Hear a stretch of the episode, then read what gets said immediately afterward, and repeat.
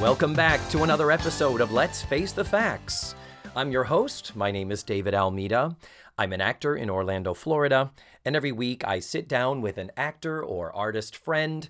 We watch an episode of the classic sitcom, The Facts of Life, and then I hit record. Then we talk about the show and use it as a springboard to reminisce about old television, things from the past, and pretty much anything else we can think of to gab about. My guest this week is Eric Pinder. I've uh, said this so many times about, oh, my guest today is a really funny guy, a comedic actor, a funny lady. So, and I love working with this person.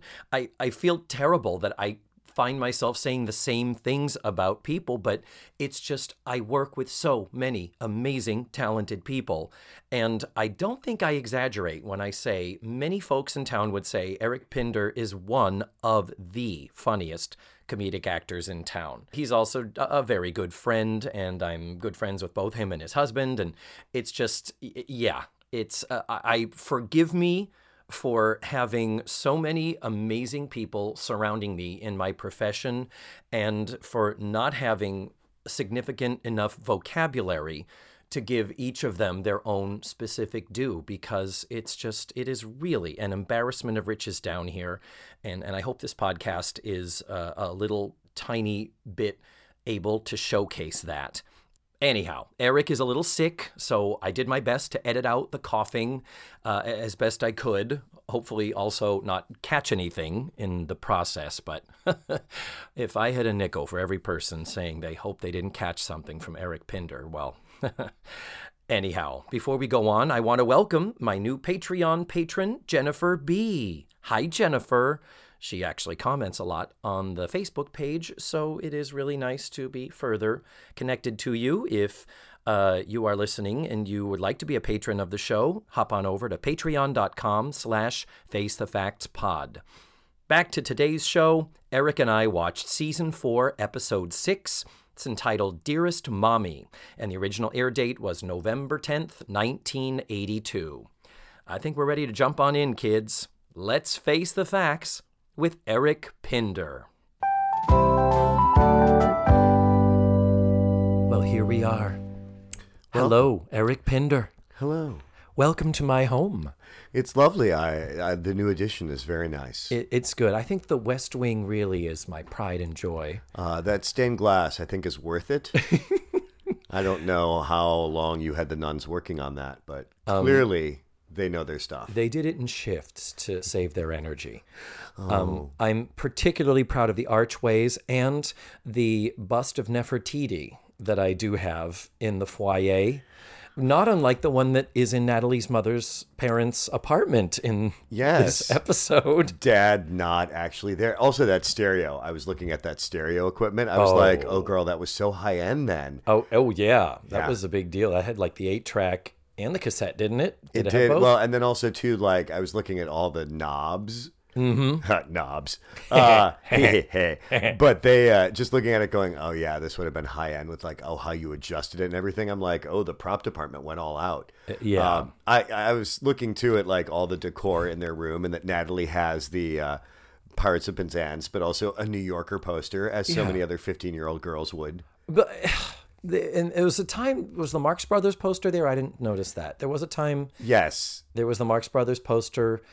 Early, early on, there, they had yeah. her with um, a, a a- a liking of the Three Stooges. We've we've had that multiple times, but it doesn't kind of follow through.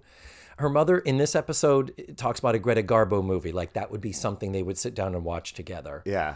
Um, So I I mean, yeah, Natalie is kind of this lovely mixed bag of of 15 year old girl and middle aged Jewish writers for a sitcom. kvetching. Always kvetching.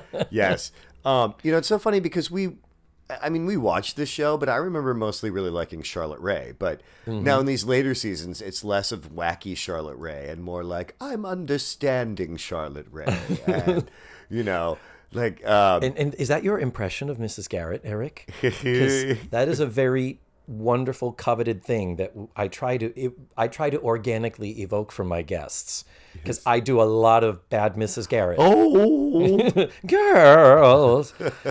So feel free to join me in doing your bad Mrs. Garrett whenever uh, you are so inspired. just open it.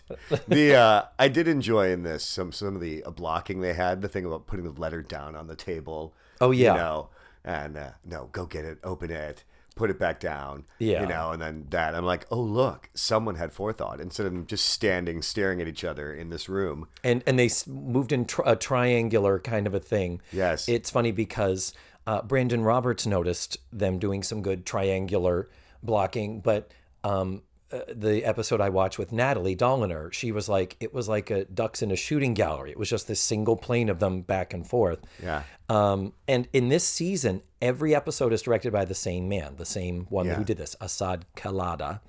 Not to be confused with his sister Pina Colada. Ah, That's a Natalie joke. I have to give her credit for it.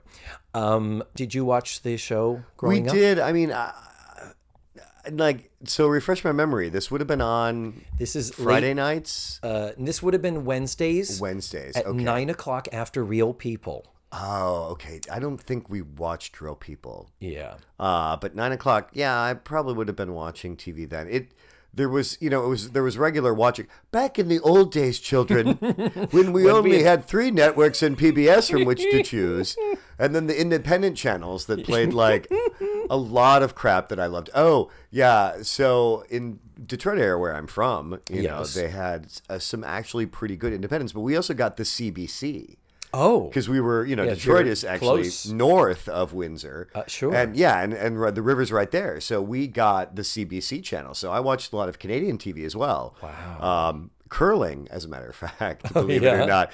Uh, yeah, well, you know, it gets lonely on the CBC in the winters and three in the afternoon. And, uh, so, uh, but yeah, so I also a lot of saw I saw a lot of SCTV there as well. Oh. So there was a lot of you know great Canadian TV I was exposed to, but you know something like this that I'm like, would we have watched this?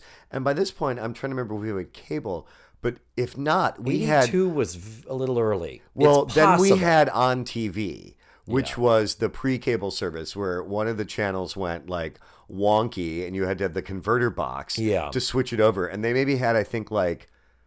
10 movies a month that they played. Oh. I'm exaggerating, but so like a proto home box office. Yes, exactly. And I remember on, on TV watching Star Trek Wrath of Khan over and over instead of uh, Yeah. studying for math homework, actually.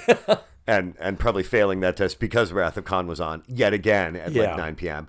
Uh, but yeah, so it, no, it was 8 to 10. That was it. Because I think it started at 8. And then from 8 Oh, to so 10, it's just a block of ti- yeah. okay, got it. And it. then Friday and Saturday, they had the softcore porn. You know, yes. like yeah, you know, Yes. and and so the thing was, like, I remember my friends said they would try to like take the TV and do the horizontal and vertical and do those knobs Yeah. to see to get it unscrambled. Yeah. and it never actually s- worked. I see a boob. Yeah, Or- or- exactly. Or, an For- elbow. Yeah, Not sure. for like a second, you know, a hot second of it. Uh, but I think you know, I, I remember watching some of these, and I think we probably got disenchanted as time moved on. But I also don't remember what was on at Wednesday night because if like I remember my parents watched Dynasty.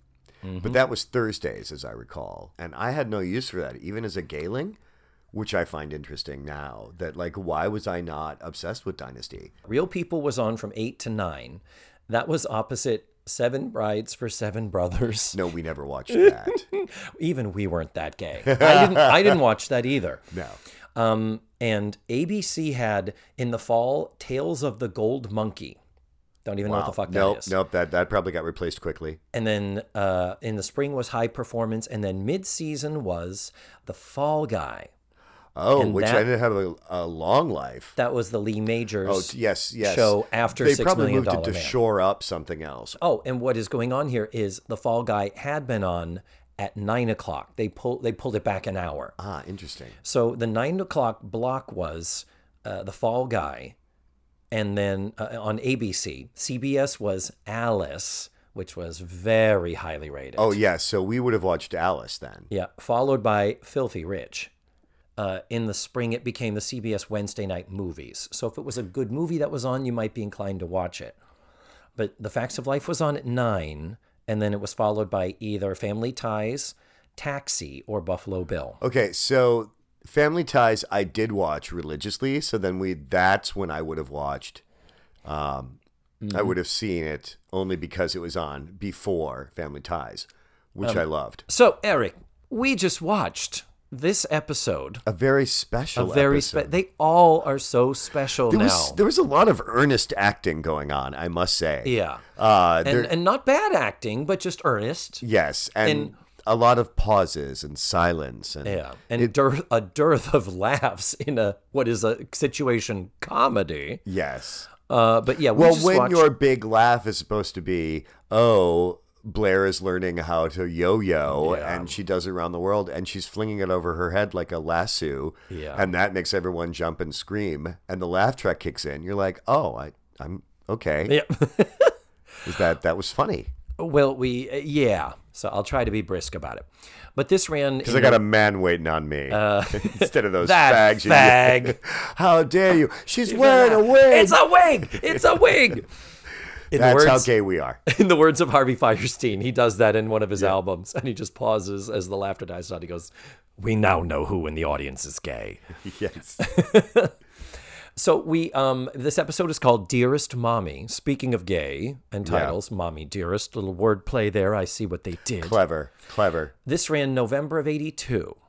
So in 1982 we were both uh 13 years old. When were you wait a minute, when were you born? Were You were born in what 67. What month though? January. Oh, January 6th. Oh, so you're a you're a year and a half older than I thought you were less than a year older. Well, great. Now you've told my age on the internet. And, Fine. um, I've cleverly tried to disguise it. Uh, Eric, no one listens to this show. Oh, okay. I promise All right, you. good. All I will cut So- that out if you want me to. No, I'm 52. Whatever. Move on. Yeah, that's fine. So yes. So 82. I would have been bad at math. So, So you would have been fi 15. yes. So oh, I was even more awkward at that point. Yeah, so you were 15 and I was 14. Yeah. Okay. So Um, but yes. so I would have been the same age technically as they are because she says 15 year old. uh, yes, and uh, I will note, we will get to that later, they are wrong. Natalie Oh. is not 15. well, clearly not. But No. But I mean, we'll get to that. All right. So we start with all this activity in the cafeteria. yes. And no food, never any food, but activity. And what is going on here is this weird thing that sitcoms do where a person gets a thing or achieves some little tiny thing. That is cool. In and of itself is great. And then everybody around them automatically leaps to fame and fortune and notoriety. And what is going on here in this cafeteria, which uh, uh, never has food. uh, un- never has food and uncharacteristically is full of other students. Usually we don't get other girls. There's a lot. There's I think I counted eight extras. Yeah, no, I did notice that. Yeah, And- and that's not typical. Oh, okay, that's interesting. I kept thinking, oh, well, so these girls probably got work on a rotating basis, depending Uh, no, on not in the least. because that one was horrid. We'll talk about Okay, her. sorry. Yes, we will talk about her. All right. But um, but they're talking like, oh my God, Natalie is the focus. Natalie's the focus of attention, and Yes. they're like, oh my God, I wonder if you're getting an expense account. Oh, you're gonna be so famous. You're gonna know everything. Everyone. You're gonna. And in that weird exposition way that they have Yeah, to do. and then Mrs. Garrett says, "Oh, Natalie, your life's not going to change. You just got chosen to do a column for a big-time newspaper in New York, and oh, your life's going to change." yes. And uh, ugh. anyway, one of the very funny lines is Tootie starts talking about you're going to be hobnobbing with celebrities. Imagine Natalie and Woody, Natalie and Warren, yeah. Natalie and Dustin. And when she says Natalie and Woody, Woody Allen. Yeah, that's just wow. Well, you know, back then, and they, I mean this is these are appropriate. Warren Beatty, Dustin Hoffman, yeah, and Woody Allen. They were 1982. That is New York famous. well, right yeah, there. but Woody Allen would have already done. Um, Annie Hall. yeah, I know. Uh, Manhattan isn't that the one with the younger chick? Isn't that Margot Hemingway? um, isn't all of the Woody Okay, Allen point oeuvre? taken. Point taken. But maybe not Hannah and yeah, her which sisters. which is that movie where Woody Allen is paired up with a much younger woman? All of them. all of them. Yes. Creep fest. So yeah, well, I mean, again, now it's something that Yeah. you know. I, I hate to say that's just how it was back then. No, But- no, it wasn't. And recently, because as we know, Ronan Farrow is a very respected and prominent journalist now. Um, and at one point, he was in an interview, and they said, "So um, I understand you're not very much on speaking terms with your father." And he says, um, "No, I'm not." And they're like, "Why is that?" And he says, "He's married to a woman that is my sister."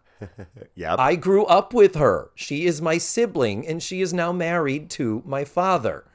And the fact that there was this this attempt to wallpaper over he's marrying his stepdaughter. Well, it's his stepdaughter. It's not like he's marrying his daughter daughter. Yeah, it's no, just it's- a woman that he raised from the time that she was an infant. From, yeah, no, it's just no matter how you look, it's just creepy and it's so beyond. but you know, and I, he's an artist, sure, what fine, whatever. yeah. I still don't have to like it. Yeah. So, is um not Brian De Palma, who's the other one, the uh, Oh, Roman Polanski? Roman Polanski. yeah. Yes. Yeah. Well, yeah, so great. Thank you, Rosemary's Baby. Mm-hmm. So, but yeah, so she's going to be very famous because she's going, So to, go she's to going to New be York. famous and be hobnobbing with Woody. And in case I miss the joke later, um, at one point Natalie is not going, and we'll get to why in just a minute. But Tootie comes back at Natalie with, "It's okay, Natalie. Maybe you could do it later. Woody will wait for you." Yes. And I'm thinking, uh, no, she's 15 years old. In a couple years, she will be too old for him. Yeah. Sorry, had to be said, people. Um, so all of this fame and fortune, oh my goodness. And then this one girl does walk up. This girl with d- this beautiful dark feathered hair, and she has the line, Oh, the hair. The the "Congratulations, Natalie," and then walks away. That girl is um she is credited as girl number 1. She doesn't have a name name. She's credited as girl number 1. I looked her up. I do not know how I have missed this. She is either girl number 1 or plays a character named Linda. The actress's name is Kimberly Craig, and she on her IMDb, if IMDb is accurate, she appears in 56 episodes of this show Wow. between now and season 8 when they're not even in school anymore. I think there's I'm not. I smell a little somebody patting their resume. yeah. I'm not sure. I can't believe I somehow missed if she has the name Linda, that means she would have said a line in an earlier episode. And and it claims to have her have been there since season 2, and we're in season 4 now. I'm not sure I buy it, but 56 episodes. Any listeners out there that know about this Kimberly Craig situation, I do have some research to do, but I was quite shocked. That well, and is that the only credit she has? Are Uh, no, she's in one other movie called The Best Movie Ever Made in 1994 and nothing else. wow. So I wonder if she's not somebody's, like a, you know, a daughter of a Yeah, producer or because I mean, she had one line and it wasn't all that great. Yeah. The other girl though, the annoying chick yeah. With Anyhow. glasses, but the hair budget though, like how much do they spend on hairspray? And we're not show. even in the highest of the hair. The highest of the hair is still coming in a couple years when the 80s really kick in. But this is a, a column for a New York newspaper. And they're saying, oh, Natalie, your name's going to be a household word. Yeah, because, you know, writers, that's our culture has always Yeah. been so into the writers. Although to be fair, I mean, people that would have been watching this in the '80s still would have remembered Walter Winchell, you know, or Dear Abby. You Yeah. know, certainly was famous, and uh, Rona Barrett's gossip columns.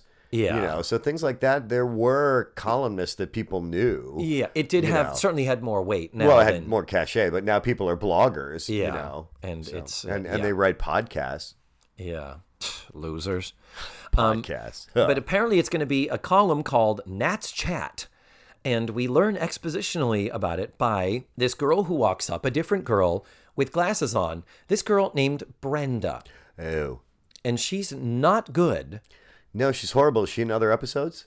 She is in, uh, I think, three. This is her second of three appearances. But here's the weird thing in this episode, Brenda walks up and she literally, like, cuts Natalie down and said, says Nat's chat, a column written by a teenager's point of view on their social life and their friends and their family. Why would anybody want to read that? So she is being a total. And furthermore, if a New York newspaper is actually, I mean, I'm assuming it's not probably not the Times, Yeah. but you know, is it the New York Daily or one of the many newspapers there would have been? Is it the Brooklyn Tribune? I know. You know, I mean, it's that you're writing for a newspaper. Wow. well, we can't say any because that's favoritism. But Yeah. yeah, uh, yeah. So, but the other thing is like apparently, if they've decided she's good at this, they want to give her a chance. Clearly, it must be something interesting or filling a niche. But I guess, but and, and that's great and all and fine and but good. again, it's a MacGuffin. Yeah. But this this girl Brenda, though, had previously appeared. There was a brief time the girls were not in the cafeteria working off their debt. And so when they moved back into the dorms, Brenda was introduced as Natalie's roommate for this brief period of time. And Brenda's thing was she was dry as paint. The joke was, Mrs. Garrett, this is Brenda. Hello, Brenda. How are you? Adequate. Funny. She was supposed to be like the um, emotionless brainiac. And again, she has glasses, you know? And, so, and bad hair. and yeah, well, just, yeah, uninteresting hair. There you go. Right. Yeah. Um, but so it's so weird that they brought her back for her. Why didn't they bring back the bitch that was giving shit to Joe for her mother being a waitress back in season two? I, I forget her her name was, but it's like what a Oh, weird maybe she was pregnant. what a weird thing to do with this character of Brenda. And she does have one more um, in episode 15. So that's like uh, nine more episodes. She will be in another quick little cameo. But I'm like, what a weird, uh, complete 180 as far as character. She and Natalie were friends. And, you know, it would be one thing if we had the understanding of being on the spectrum. If we had more uh, Sheldons from Big Bang Theory, where Yeah. it's like she is dry as paint, super smart, and she doesn't understand socially that it's not cool or appropriate or gracious to say to someone, I don't understand why anybody would read a column that you would write.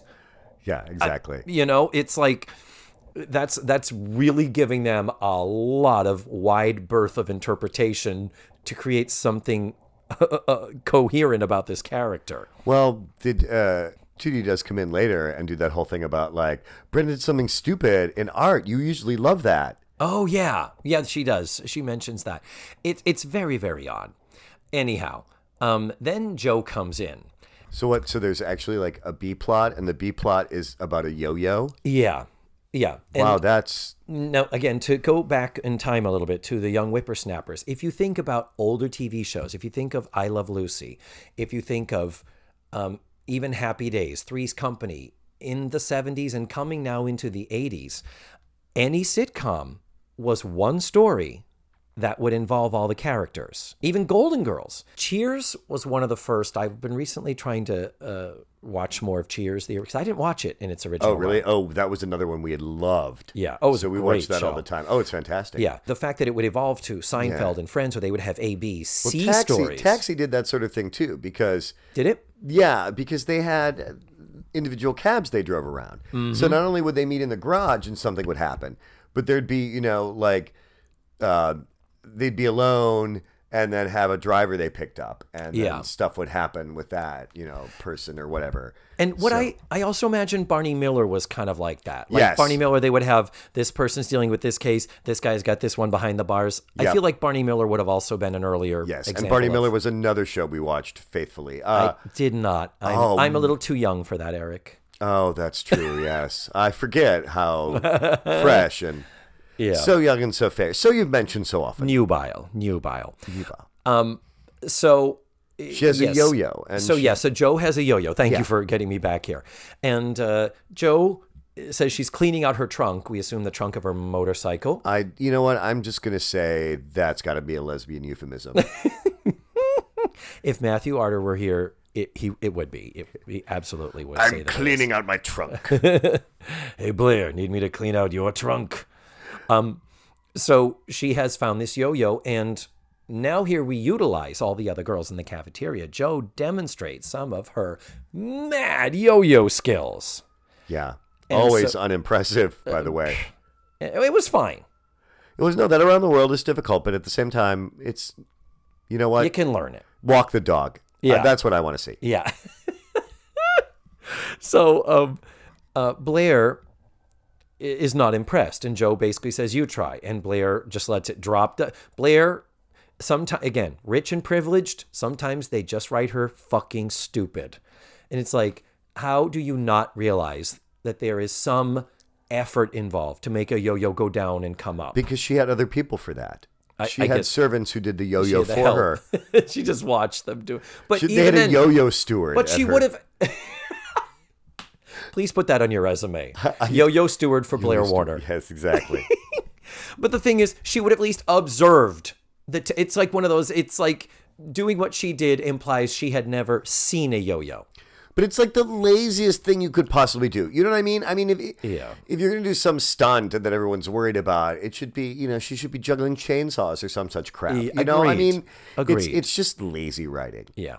So at this point, we're suddenly like, oh, uh, Blair, uh, due to the fact that Joe makes fun of her for not having any yo yo skills, Blair says, give me one week and I'll be able to do anything you can do.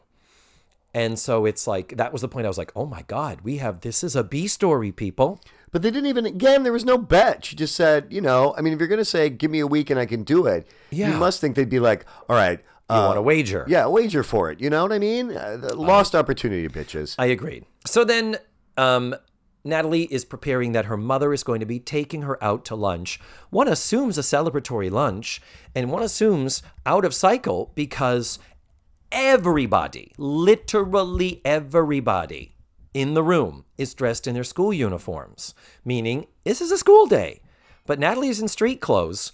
And she's going to lunch with her mom. It's like, I guess you don't have school today. I guess Well, guess. and also lenient school that lets her stay overnight with her mom. Well- I guess Mrs. Garrett saying it was okay since it was a special occasion, but at the same time, what are the rules? Also, Joe really would be in trouble for not wearing her outfit correctly with Yeah. the tie down like that. yeah, with the tie open and the rolled that up is sleeves. not. Yeah, no, that is not allowed. Yeah. In a, in a, you have to have your uniform on properly. Yeah, There would have been uniform. It's called a uniform for a reason. yes. Um, so yeah. So anyhow, um, Natalie goes off to get her coat or change or whatever, and in comes Natalie's mother. Now this is Mrs. Green. They call her Evie. Evie Green is her name, so we assume that's short for Evelyn. But, it's- also evergreen Evergreen. as an ideal mother. Eva. is an ideal maternal type. Um, I was shocked by her sort of dowdy um, sweater thing with the collar that didn't stay properly aligned. oh really? yeah, I, yeah. I, it did not. I was You, like, you weren't impressed with her outfit? no, I wasn't. Her hausfrau gown, however, near the end, I Oh, was the like, oh, that's nice.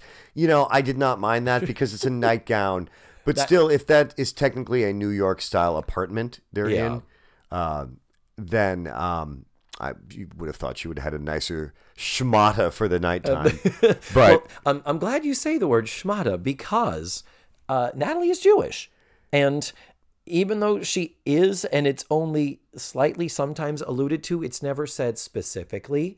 We know she has a Ukrainian grandmother who was uh, around during the pogroms and stuff like that. oh, That was- okay, interesting. It's that weird thing sitcoms do where they're like. You know, here's the exotic Jewish girl like Rhoda Morgenstern, say. Yeah. But we're not going to Jew her up too much. Right. You know what I mean? We're just going to do the shticky like I'm kvetching and oi and I can't believe and I'm loud. You- You're absolutely right. But one of the things that Natalie often does do is she talks about her mom. It's like, oh, I'm in trouble now. Don't call my mother. She's going to have a heart attack. Oh, I'm going to hear it from my mom. There have been many allusions to the fact that Natalie's mom is your typical um, kind of a nudge about. And this was the last thing I saw from this woman's portrayal. It was No. very like Yeah. ABC after school special mom. Who Yeah. cares? Mitzi Hoag was she was really gentile Yeah. acting. And and her father, now here's the thing. We do know that her father is Norman Burton. He's clearly on call at the hospital for something because they mentioned that. But we so- met him in an earlier episode. Oh, okay. I did and Norman. Burton is a very middle-aged Jewish doctor kind of a guy. He was uh, he was um, Joe Atkinson on Wonder Woman. Oh my God. Okay. You know that I about? even that I even know that is sad. I knew you would Like, know it. But but why? Why do I have that? And I don't remember what I had for lunch yesterday. For I know God's sake. it's true. Anyhow, so he was the dad, and there's definitely he's he's a Jewish. Obviously, he's a Jewish guy, and he seems So he married a. Gentile, maybe. Anyhow, the actress playing Natalie's mother is uh, well-known character actress Mitzi Hoag. Mitzi Hoag, according to the Wikipedia. Over the course of her career, she appeared in more than 73 different TV shows and movies. Notable among these are recurring roles in We'll Get By. That was a short-lived sitcom with her and Paul Sorvino. oh my God. Um, Bonanza. Here Come the Who Brides. wasn't on Bonanza? I know. It ran 25 years or something. Every actor in Hollywood, yeah. And it's then like every actor was on Cannon and Mannix. and the Partridge Family. which was just a you know uh, these are probably all one-offs but she's one of those character actresses who worked and never didn't work and she passed away only this past february Oh wow. and when she died her death was highly covered in the press and it said mitzi hoag of the facts of life bonanza and uh, partridge family like her top credit was that she was on the facts, of, of life. Life, yeah. three episodes but, But still, it's, she's one of those love American style actresses where she's done a ton of stuff. And when you see her, you're like, oh yeah, I know I've seen her in something. Can't fucking tell you what. yeah. But the funniest thing is that just to just to kind of elevate my little endeavor here is the fact that because she was on the facts of life, that was like I said, that was the first credit. If you look at all of the obituaries out there online, that is the first thing. That is the longevity and the staying power of this weird fucking little show that ran nine years. yeah. Five too long. Yeah. Um, I'll give you three. I'll say Okay. three. Well, let's move on, but let me do this. Let me broadly synopsize the episode, All right. Okay? And then we'll go back and keep talking about the little bits and pieces. That we hated. Okay. Um, Natalie's mother, I, I do have to stop already, illogically comes in and says, So where is she? Where is my famous uh, journalist daughter? And then Natalie comes in. We meet her. The girls all have a history. They know her. She knows Mrs. Garrett. And then no sooner does Sideway Natalie. kisses. I know, really. And no sooner does Natalie come in, and the mother's like, "Well, uh, we're we're gonna talk about this thing at lunch." And Natalie's like, "What do you mean we're gonna talk about it?" And she's like, "Let- "Let's wait till we get to the restaurant." Natalie's like, "No, tell me now." And suddenly, the "Where's my famous journalist daughter?" very quickly comes to. Uh, your father and I have decided we don't want you to do it, and we will not let you do this column thing. because apparently it's too strenuous. There are deadlines, as if she's not at a private school and has things to do. And But the, and the weird thing is, it sounds like it is going to intrude. And Natalie's like, we need to go to Mr. Parker and tell him about um, classes that I might have to miss on Fridays or whatever because I'm going to be going to the city on the weekends. It, there's also a sense of, is this column not somehow designed? If it's going to be a teenager's point of view, it wouldn't have been conceived with the idea that, okay, if it's a teenager, we need to make sure it's not a full time job because a kid needs to be in fucking school. but again, it's sitcom logic. Yeah.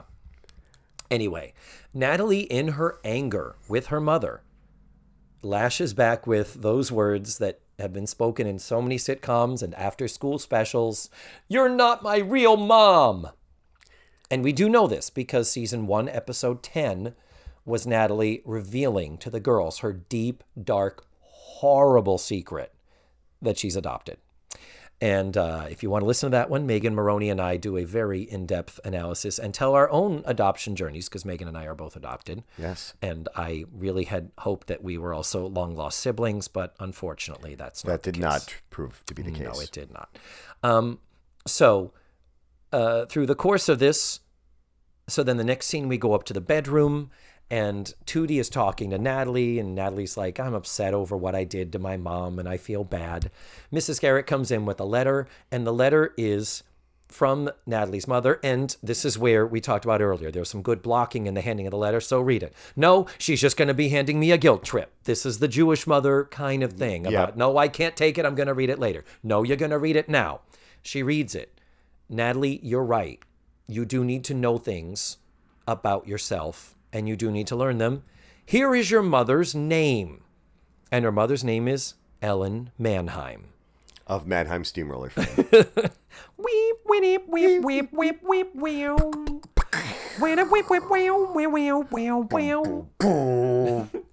So the last part before we go to commercial is Natalie.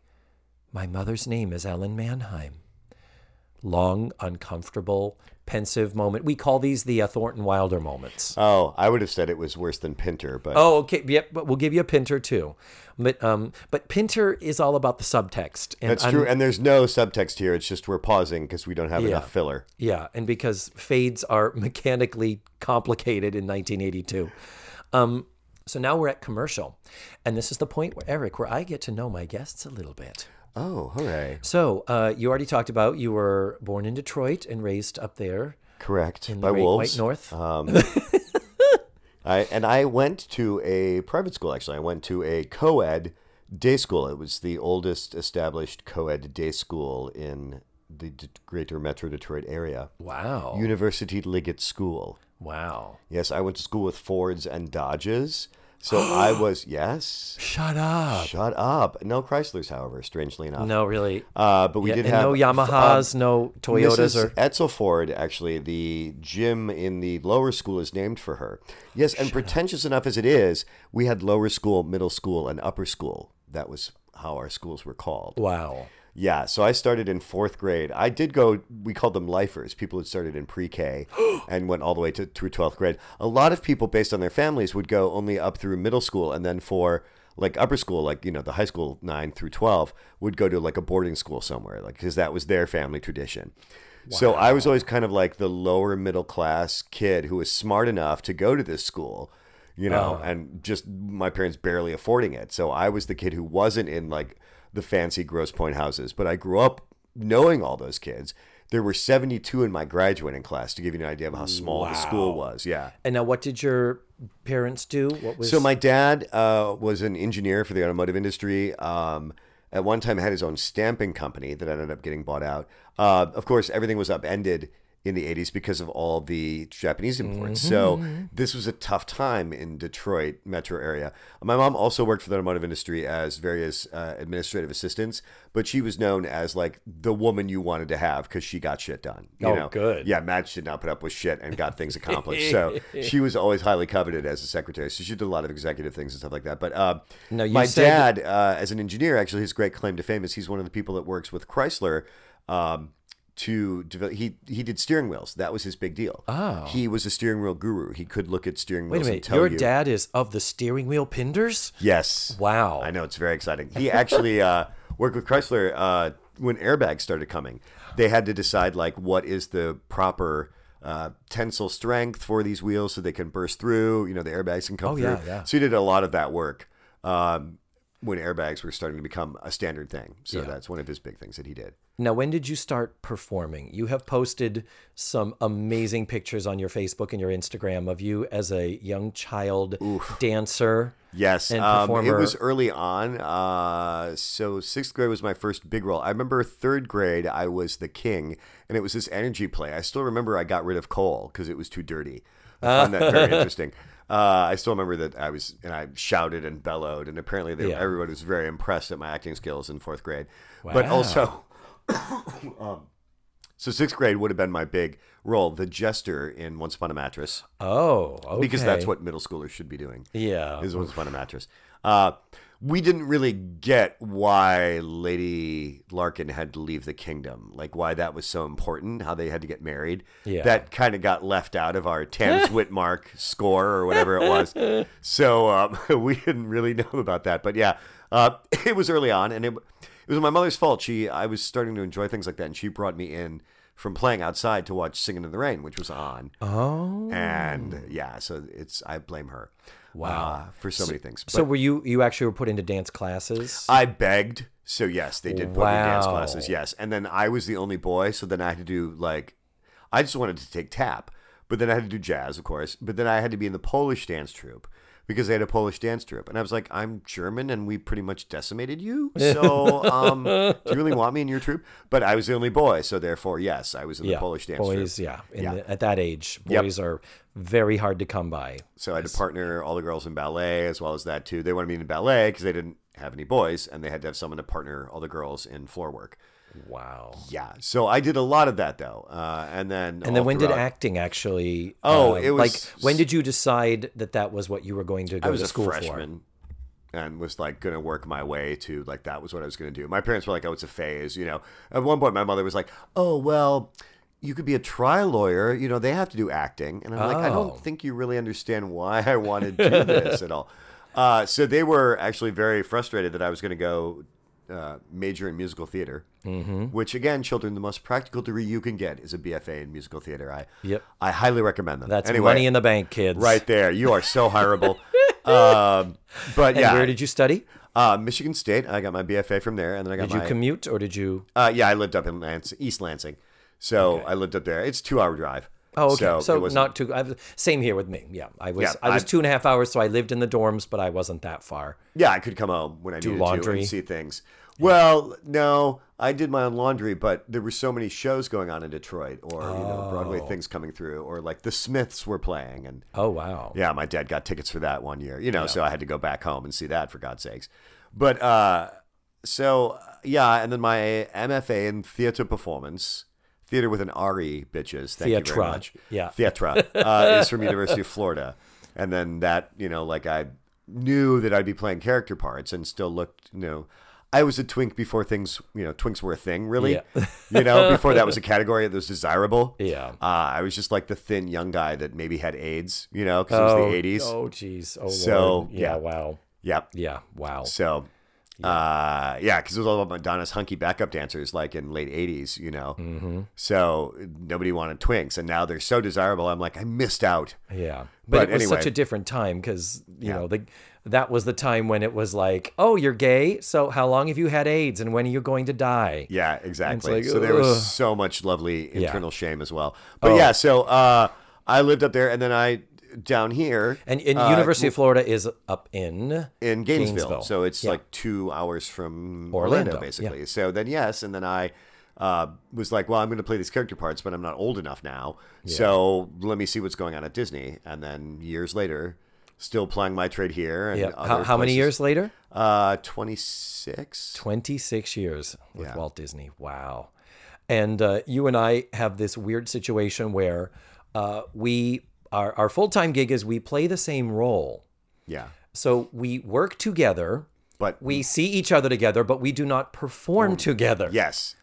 and it's so weird. You uh, you likened it to you said we're like the husband and wife who he works the day shift and she works the, The night, night- yeah. shift, and uh, We see each other in passing. yeah. that's kind of what we. But then do. also, my husband was one of your old roommates. true, And we yes. did not we did not meet when you guys lived together, even though I knew you from Sleuths. Yeah, It it wasn't until he was living with Larry that we actually met. yeah. Suddenly it was like. Dwayne is like, Do you know this guy, Eric Pinder? He says he works as loose. I was like, Him? Oh, he's awful. Ah, I was like, I was like, dump his ass as fast as you can. And uh, 18 and a half years later. and he didn't listen to me. Damn Nope. it. And Well, I had that gypsy curse on him. That Yep. that pretty much paid for itself. Thank you.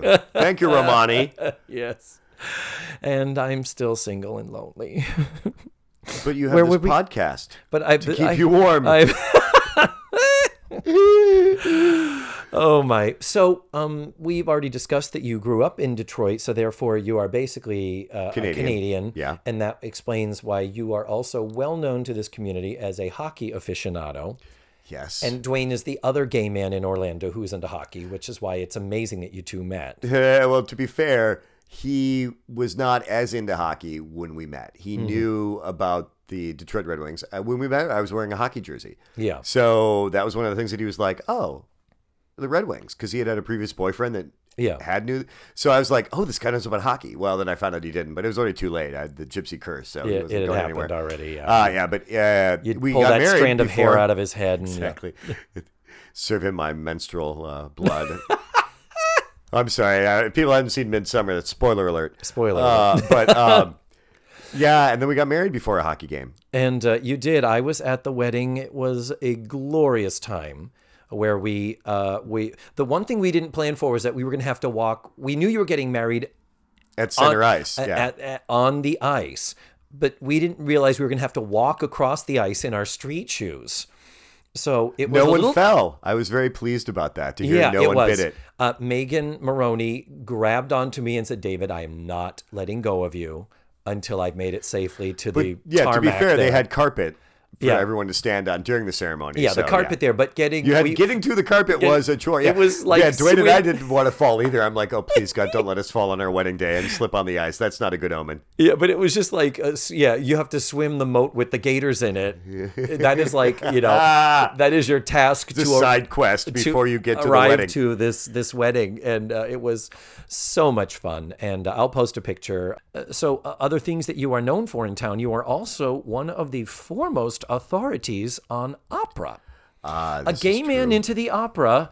Uh, I'm not sure the world is ready for that, but please tell about how that happened. Uh, I hated it for a very long time. So Mm-hmm. the irony that it, that it now obsesses me, I'm obsessed with it, and it's taken over my life. Um, it actually, I was always a musical guy, but I did enjoy classical music, Mm-hmm. uh, and um, so I was getting into that. And um, when I got to Michigan State, the guy who was the music director for our musicals uh, was indeed a huge classical music and opera fan, and to this day still is. Conducts the- the Vienna State Opera as Uh-huh. one does. Is actually in Vienna right now conducting the ballet Sylvia, uh, Leo Delibes' ballet. Oh, oh, yeah, that one. That one, The one that you said. chestnut. anyway, um, so he's uh, he's a, a famed conductor, you know, and has conducted all over the world, and uh, is Springfield, Massachusetts. He's the principal conductor of the Springfield Symphony, oh, okay. and uh, also the Traverse City in Michigan as well. But yeah, so he's, you know, he does stuff. But Yeah. he um, hit me to opera. He thought I would enjoy it, and was right. And uh, but it was his tutelage really. Um, now I think it was like five years ago. I was talking to him, and he's like, "Oh God, what have I wrought?" You know. uh, so yes, I I'm obsessed enough with opera that I'm going up in April to see the complete ring cycle of Wagner, all four operas at Chicago Lyric. Yeah, How long is the running time? uh, well, the altogether it's about 14 hours, 14 to 15, depending on who's conducting. So the first one's two and a half hours, no intermission. Second one is about four hours. You have two half-hour intermissions. Each act's about an hour. Um, the third one's about four and a half, and the second one's four and a half to five. my God. Yeah. So yeah. So the final night of the Rings, I I go to the opera at six, and we're done at midnight. Wow. Yeah. No, it's it's a bit much. That's crazy. And and your love for opera has uh, extended and kind of meshed and merged with your theatrical training and your background because you also not just actor, singer, dancer, you are also a writer and a director. Correct. And you have uh, directed for Opera Orlando. Yes, and then uh, Florida Opera Theater before that. Yes. uh, I've directed for um, Orlando Light Opera. I think it's, yeah, that's what they're calling Mm-hmm. it now. Uh, I've done uh, a couple other things. I've written. There's a Mozart one act that I reworked and rewrote. I did a rewriting of the Merry Widow, updated it to the 90s, Oh yeah. um, 1990s instead of 1890s. oh, nice. Thank you. Um, nice. the the tech boom in San Francisco. Okay, they needed sure. her money for a startup instead of to save the country, oh, okay. as it is in the Merry. I'm sure you're familiar with that lovely operetta, of The Merry Widow. Uh, Vilja, Vilja, the Witch of the Woods. That's the only song anyone knows from that. Nope, I don't nothing. even know. I don't even know that. Cricket, cricket. Everyone's turned off now. All five listeners have vanished. Anyway, uh, so yes, I, I direct opera. I also direct uh, I'm directing uh, Brighton Beach Memoirs at Valencia. So uh, yeah, And you also are somewhat of a, I've used this term before because I've had other fringe darlings sitting on that couch or sitting uh, in front of that microphone. And you also do qualify as a fringe darling in that you have done these very well received uh, triple threat thing where you have written, acted, and directed, or That's paired true. with Ray Hatch, who has directed you. Yeah. Uh, but you've done enough fringe projects, and then you go on to host the fundraisers and the preview events. so I'm a fringe notary, Yeah. Uh, for, is that is that what you're called? Is that what? maybe notoriety. Yeah. Again, is that what they called you when Beth Marshall took the sword and put it over each of your shoulders? Uh, no, I think they thought the idiot that will do things for free. I think that's pretty much. Ah, there no, it I guess I am a fringe name. I yeah. never. Uh, your fringe name, I, I like to use the fringe darling. Like I've I've said that about like you know certainly Mark Baratelli, uh, Kevin Kriegel is Mitzi Yeah. Morris, and uh, I know I'm forgetting somebody else here, but they are. Uh, that that's a big thing. The Fringe Festival theatrically is a huge thing in Orlando, and it is no small. Uh, it is no small feat of your talent to be one of those who kind of cream rising to the top. Type. Well, if I, I, got lucky. Yeah, you, you got lucky. It Well, paid off. Yeah, or or you're or you're super talented and you live in a community that I have said many times actually appreciates and rewards talent and recognizes it, and that is a, a wonderful thing about why I love living here. Yes, and wants to see talent on a regular basis. Yeah, Yeah. exactly. And uh, yeah, so I think I've covered all the bits and pieces of the, of the many that I wanted to just say. This is who you are. Uh, and I am a multitude. You are. and uh, oh, and just the last bit of information is you and I do get to perform together. Thankfully, we do get to share the stage at the wonderful Sleuths Mystery Dinner Theater in Orlando. Still going strong. Still love that place, and I plug them every chance I get. Sleuths Mystery Dinner Theater, www.sleuths.com. Stop on by. David and I are completely different drag artists. Yeah, that's true. We we wear dresses. That was worth the price of admission right there. I am very glad finally after being at work and hearing about this podcast endlessly never hearing me shut the fuck up about it. I'm glad you're finally here and hopefully enjoying and seeing what all the fuss is about. Yes, no, and, and um, yeah, having to go back to watch this show and see some of the horrible hair. Oh, and fashion too. Don't forget the Oh, horrible fashion. But I, I don't remember Charlotte Rae having green eyeshadow. Uh, I, my thing is the I I can't even see the eyeshadow for the blush. There's so much There's blush. some, well, yes, because they're trying to give her that softness. I I guess I don't know. Oh yeah, oh there. You see, and that's it. And they didn't understand true contouring back then, as far as her face is fat. How do we make it look skinnier? Exactly. Put blush on it to make her look jolly. Yeah. she looks like Mrs. Claus, and she's 19. so we come back from commercial now. And uh, the sort of long and short of it is we have a scene in Natalie's bedroom where she is planning to go and meet her mother. She went through the phone book, found her mother, and is going to meet her. And uh, a great Jewish Natalie moment. What have I gotten myself into? Mother's Day is going to cost me a fortune. Yes. I mean, very, very Jewy. Yep. Just got to say it. Um, so at one point she does say, well, I don't even know what I'm going to say to her. You know, why'd you give me up 15 years ago? Okay, Natalie is 16. She is not 15. Natalie is 16. Three years ago, she was 13 when she was first looking at this possibility of finding her mother. Blair's mother was dating a judge at the time. And apparently, Blair's mother is such a good lay. This judge opened up sealed adoption records. Well, she unsealed her legs and he unsealed the records. Ah, So, Sheboygan. and so at one point, the, the episode ended, season one, episode 10, with the phone ringing and Natalie, that is the information about your mother. And Natalie wasn't sure if she was ready. And Natalie decides not to answer the phone. So that's where we left that. But that was three years ago and it was explicitly stated that she was 13. Just saying. I obsess over the girls' ages a lot, by the by. okay, Woody Allen. yeah, exactly. Um, so Natalie is kind of back Maybe and forth. Maybe she didn't give her up until she was one. No, I'm just kidding. I don't know. Then Sis Garrett comes in. And of course, we need the moment of um, of wisdom, of warmth, and bolstering her. But Also, before that, why do they all hug each other sideways? like they they cheek hug. it's called camera blocking. Eric, look into it. Ugh. yes. Um, Don't so- smudge my blush. exactly. You'll get oh, it all I just over put you. this on. But the thing is, um, we do close up the loop of the Blair Yo Yo Jo B plot because Jo comes in and Blair is like, "Oh, I'm here to show you what I've learned," and Jo's like, "Yeah, in a minute." And so Jo, beautifully, and lovely, heartfelt. she's telling her how proud she is, and Jo is being beautifully empathetic. And she points out that, you know, it was weird when I went to visit my dad when he was in prison, and I didn't quite know what I was going to say then. And we know because that happened on the show. Yeah. So for them to call back to another episode and for Jo to be so empathetic and supportive was really nice, really lovely. Yeah. Even though she's a dyke, so whatever. hey, hey, hey. No, you don't. She marries a man. No lesbian ever married a man in history. no man who was gay ever married a lesbian. And Blair is demonstrating.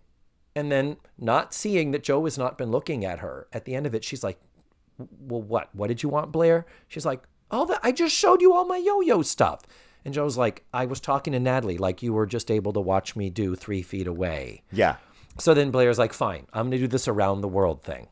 And like you said, she goes to around the world and ends up swinging it like a, what did you say? Lasso. like a uh, yes and swinging it over her head and a big physical comedy hit the dirt oh my god she's gonna blow we're all What? gonna die Well, but the, the like the girls run like Tootie and Natalie run from like what would be basically stage left to stage right. Yeah. You know, and like through what it is instead of ducking underneath the twin bed over there where they'd be safer. Yeah. So they all end up on the same bed. Yeah. So Mrs. Garrett can come in and freak out and do a ooh Yeah. big reaction, and she's not anywhere near it. It's so completely contrived And lazy. and and unsatisfying. Yeah. We just want to say that. So this was their first dabbling with an A plot, B plot, A story, B story, and Facts of Life. Uh, back to the drawing board, Well, boys. for their A, A and B story, they get an F. Yeah. so then then we have the Mrs. Garrett Natalie warmth nurturing scene, and uh, Mrs. Garrett thankfully does acknowledge that this has been brought up before, and she says. Natalie, I'm not going to do the voice. She says, Natalie, a few years ago, you wanted to find your natural mother. And you thought that maybe you should wait until you'd done some growing up. Well, whatever happens today, I think you can handle it. Beautiful little Mrs. It is Garrett lovely, moment. and she, I, you know, poor Charlotte Rae. I mean, seriously, it, it this is a really thankless part, It is. you know, and she It handles is. it with such grace and dignity, and you know, well, you know, and let's face it, she probably needed the work. yeah. She was doing, uh, what we were saying is, we're like, if she hadn't done this show, she probably would have stepped in for Angela Lansbury and Sweeney Todd. She had the pipes. She could have fucking done it. Oh yeah, She did Jack's mother in Into the Woods after this show, but that means if she played the Barbara ba- Barbara Barry, Barbara Bryan, Barbara Barry. Barbara Barry. I think so. Yeah, if she was Jack's mother in Into the Woods, that means she could have also been in Sunday in the Park in the Barbara Barry Oh, track yeah. as George's mother. Because she was a working character actress, and Norman Lear used her constantly. Well, she has such a great uh, face and voice. Yeah. I say coughing. Yep. No, that's fine. So the scene ends with another long Natalie looking at herself in the mirror, pensive, thinking shot. Now, weirdly, it doesn't dissolve to Natalie's mother sitting at her apartment. It hard cuts, which is very odd because it should have been a dissolve, and they certainly had enough damn footage of her staring at herself in the damn mirror. But with absolutely no music, may I No. add, which is a nice touch. I, I I'm glad at least they don't try to do like da, da, da, da, da. da da da da da dum da dum. yes, the mournful facts of life in Yeah. minor key. And, but yeah, no, this show never had any not till the later seasons. Remember those, you know, those those last three seasons that shouldn't have existed. Yes. that's when they added the music.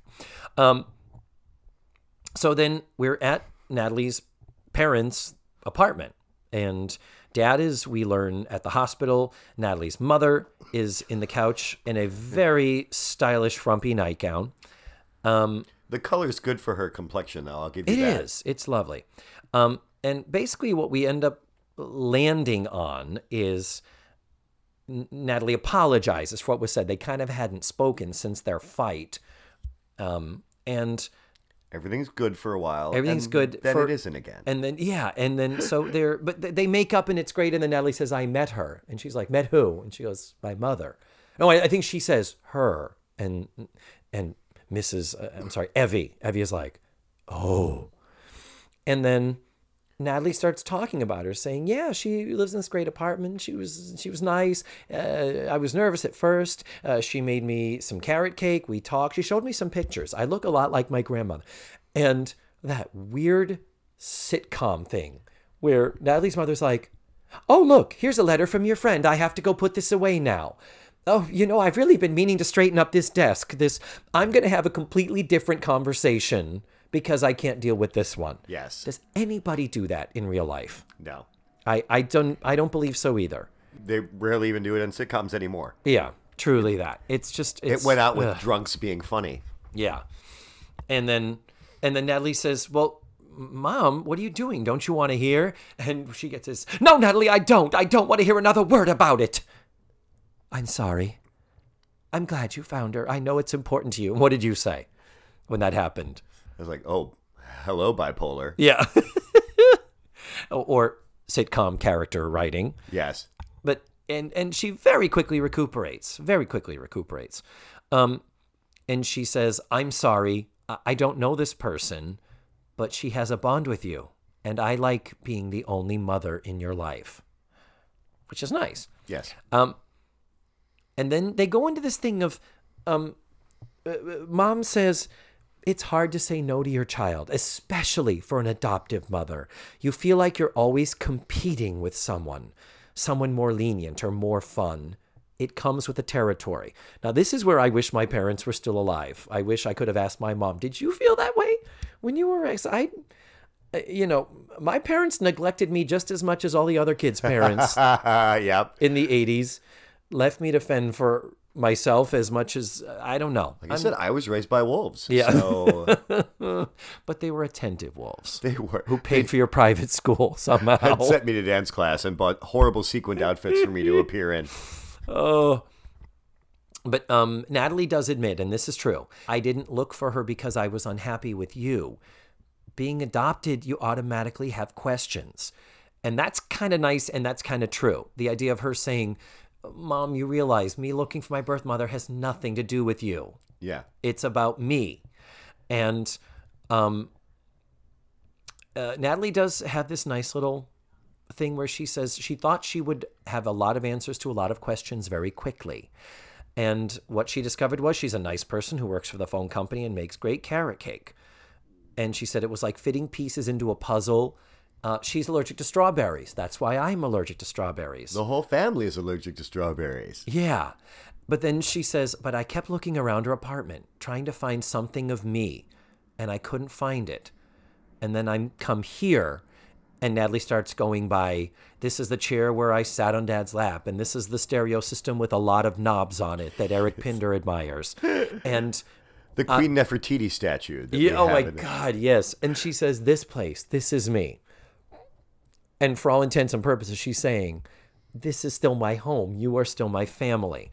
And I, I can't believe the show didn't actually say that explicitly as I just said it, because for all the on the nose writing that we experience.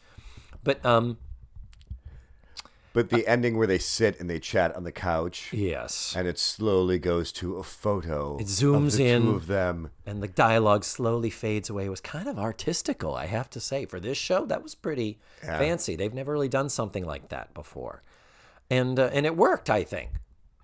Yeah, no, it was nice. Like, oh look, they have this bond. Yeah, that they're you know they're gonna be they're gonna be okay. Yes, It may not be the same, but they are gonna be okay. I did enjoy the the Greta Garbo's been a recluse for forty years. She can wait a little longer. Yeah, That uh, that was a nice thing, and I mean, you know, Natalie because of the um the Marx Brothers, the Three Stooges thing, you're like, okay, I'll give you a pass on that. But there are so many times there are references that a teenage girl in 82 would not be, oh, Greta Garbo, she's one of my favorites. It's like, uh, really? Well, we are at the end of the show, Eric. Oh my gosh, And typically, what I do is uh, we end the show, whether the episode was, you know, whether it was you take the good or you take the bad. We always end on the happy note of tell me a commercial from your childhood that immediately pops to mind off the top of your head. oh god. Um, there was a Dorothy Hamill doll that you could make skate, and you could actually like. was there? yes, there was. a, don't remember. Yes, so Dorothy Hamill, like it had a little platform and you could like turn it, you know, so she would like skate and she could do her like turns or whatever. It was just like attached to the platform and rotate. I mean, it wasn't like, but it was this Dorothy Hamill doll. And the little girl at the very end said, Dorothy, you're a real star in this like really stupid accent. And that became like a huge thing in my family that we would like, Dorothy, you're a real star. And my mother bought bowls at some second hand place, you know, like um, not secondhand, but Thrift um, store? No, uh, places that would have discontinued or they weren't printed properly or whatever, and they had lipstick, like a big lipstick that said star on them. Oh my God. So I just, for some reason, just remember that commercial, Dorothy, you're a real star, because we just made fun of that, and I have no idea, like, wow, yeah, I it- don't. Now that you say that, that is coming back to me, and the fact that she was on a platform that showed the skating. Did she have real hair or was it plastic? Oh, it was real hair. I'm pretty sure. because her hair was the fucking shit. Yes. Everybody mimicked the Dorothy Hamill wedge. Yes, and it, was, it, it became very popular in a lot of 80s sitcoms because uh, Mindy from Mork and Mindy Yep. sort of had a modified version of it. Yeah, a longer version of it. Yeah. Yeah. Dorothy Hamill's hair, I'll post a picture of it. And the thing that was crazy was it was this layered thing. It was a short ish do. It was layered. It was long in the top, but then got layered in such a way that whenever she would do a spin or a jump or an axel, her hair would fly up in this perfect flat top with perfectly angled layers going down to her ears. It was, almost like a lady mullet, yeah. you know? But but without the long back. It was short. but it kind of curled in a little bit. It was improbable hair. Yeah, it I was mean, it- like it you had- know who it had, had- it. Carol Burnett had something similar in the later seasons. Oh, yes. she did later in the Carol Burnett because again, this is it was the '76 Olympics. That was the Dorothy Hamill year. Oh, okay, yeah. So this was it had to have been '76. Um, so oh my god, but that was the shit. Dorothy Hamill's hair, and it and it did it was it was like the Rachel kind of in that Ah, yes. in that it you didn't see the exact same hairdo, but wow, did it influence a lot of what else started happening around that time. yes, that it didn't have to be long hair. But then later, then starting in the 80s, of course, it all becomes about, again, you know, the higher the hair, the closer to God. Oh, yes. everything's teased out for days. And, yeah. Mm-hmm. and men are doing it too, with Duran Duran being very popular. Oh yeah, Totally. But what is the hairspray budget on The Facts of Life? Oh, later it's well, it, they clearly cut back in the writers' room to pay for the to hairspray. spend money on hairspray. and blush. yeah, and blush exactly. She doesn't look like a hua. Put more blush on. Well, Eric, thank you so much for making time. I will. I will you are a delight. Oh, stop! No, oh no, you are. You. You, it's all you. Most of the people at the Citizens of Hollywood trailer uh, have appeared on the show, so now you can know what all the fuss is about. You are now a part of the club. I'm one of the cool kids now. Yes, you totally are. So I'm going to put you. on my Eastland uniform now. I'm gonna try to make one if I do a live. Sh- if I do the live shows at Fringe. Oh my God, you I'm have gonna make. to. I'm gonna make a boy version with the vest and.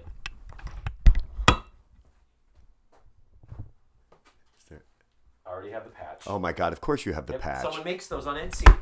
oh 12 my. God. Somebody of course. fucking makes those on Etsy. Twelve bucks. Yep, and it's right next to my Tootie doll you see up there, which is. Oh, yes. So thank you for coming over. My thank you for being a part of this and doing this. And I say to everybody, I hope to have you back. But uh, more important than that, I am glad you are one of the guests that I get to see regularly. So I will see you at work. I'll see you at work. Thank you, David. Bye. And there you have it. That was Eric Pinder, the man, the myth, the legend. I do have a correction corner before we end today's show. We were talking about Barbara Bryne, and I couldn't figure out if I was talking about Barbara Bryne or Barbara Barrie. We landed on Barbara Barrie. We were wrong. It was Barbara Bryne. The confusion is because both of these women have been in the original casts of Stephen Sondheim musicals. Barbara Barrie was in the original Company on Broadway. Later was Barney Miller's wife, was uh, Brooke Shields' grandmother on Suddenly Susan. But the one we were actually talking about is the older actress in Sunday in the Park with George as George's mother and in Into the Woods as Jack's mother. And she was also in the film Amadeus playing Mozart's mother in law. So, both of these ladies are still alive. Barbara Barrie's 88, Barbara Bryne is 90. So, Google these ladies. They've had amazing careers, and I'm happy to mention them here. Moving on, next week I'm going to be watching season 4, episode 7, called A Woman's Place. And once again, I'm going to have a very special guest. As always, to my fives of loyal listeners, thank you so much for listening to this week's show. And remember, the facts of life are all about you.